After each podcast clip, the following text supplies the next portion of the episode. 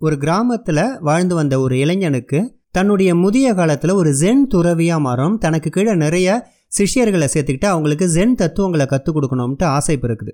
அதனால் அவன் வந்து ஜென் குருமார்களுக்கு என்னென்னலாம் பாடம் சொல்லி கொடுப்பாங்களோ அது எல்லாத்தையும் கற்றுக்கணும்னு அவனுடைய கிராமத்திலே இருந்த ஒரு புத்த மடாலயத்தில் போயிட்டு சேர்ந்து அங்கே ஜென் படிக்க ஆரம்பிக்கிறான். அங்கே இருக்கிற ஒரு வயதான ஜென் துறவி இவனுக்கு இவ்வளோ ஆர்வமாக வந்து படிக்கிறானேன்னு அவனுக்கு எல்லாத்தையும் சொல்லி கொடுத்துட்ருக்காரு ஒரு வருடங்கள் அங்கே தங்கி படித்தவனுக்கு லேசாக சந்தேகம் வருது.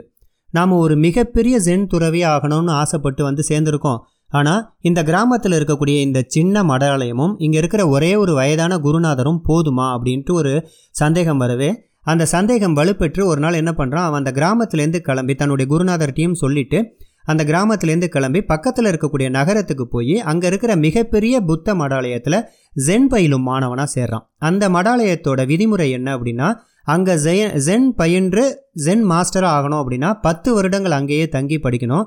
இவனும் வந்து பத்து வருடங்கள் அங்கே தங்கி படித்து ஜென் மாஸ்டருங்கிற பட்டத்தை பெற்றுக்கிட்டு தன்னுடைய சொந்த ஊரான கிராமத்துக்கு வரான்.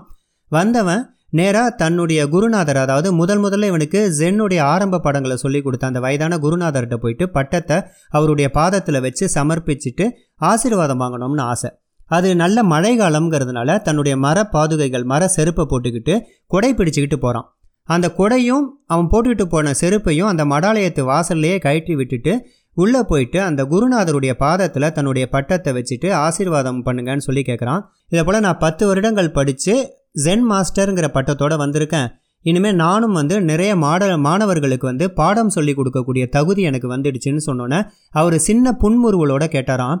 நீ வாசலில் மழை காலம்ங்கிறதுனால கண்டிப்பாக குடை எடுத்துக்கிட்டு வந்திருப்ப. உன்னுடைய மர செருப்பை கழட்டி விட்டுட்டு அந்த மர செருப்புக்கு வலது பக்கம் உன்னோட குடையை வச்சுட்டு வந்திருக்கியா? இடது பக்கம் உன்னுடைய குடையை வச்சுட்டு வந்திருக்கியான்ட்டு சொல்லு அப்படின்னாராம். இவன் சிறிது நேரம் யோசிச்சுட்டு கண் கலங்கி அந்த குருநாதர் பாதத்தில் விழுந்து வணங்கி நான் இதை போல் ஒரு மிகப்பெரிய மடாலயத்தில் போய் ஜென் கற்றுக்கிட்டு நான் ஒரு ஜென் குருநாதருங்கிற எண்ணத்தோடு வந்தது தவறு தான் இன்னும் நான் படிக்க வேண்டிய பாடங்கள் நிறைய இருக்குது என்னை மாணவனாக சேர்த்துக்கோங்க. இனிமேலேருந்து தான் நான் வந்து பாடத்தையே ஆரம்பிக்க போகிறேன் அப்படின்னு சொல்லி விழுந்து வணங்கினானோம்.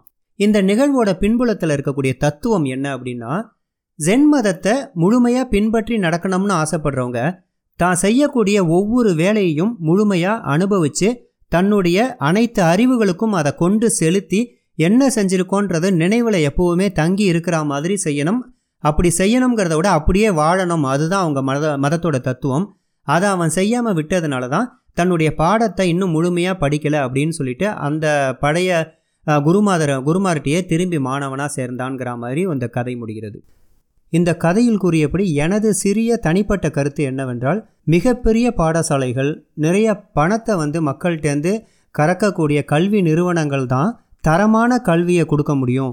நம்ம வீட்டுக்கு பக்கத்துலேயே இருக்கக்கூடிய சின்ன சின்ன பாடசாலைகளும் அங்கே வந்து சொற்ப சம்பளத்தில் வேலை பார்க்கக்கூடிய ஆசிரியர்களும் கண்டிப்பாக நல்ல தரமான கல்வியை கொடுக்க முடியாதுங்கிற ஒரு தவறான எண்ணத்தோட தனது பிள்ளைகளை வந்து மிகப்பெரிய கல்வி நிறுவனங்களில் போயிட்டு சேர்த்து விடணுங்கிற ஆர்வத்தில் எவ்வளவு கஷ்டம் வந்தாலும் அதை எல்லாத்தையும் தாங்கிக்கிற பெற்றோர்களுக்கு இந்த கதை சமர்ப்பணம்.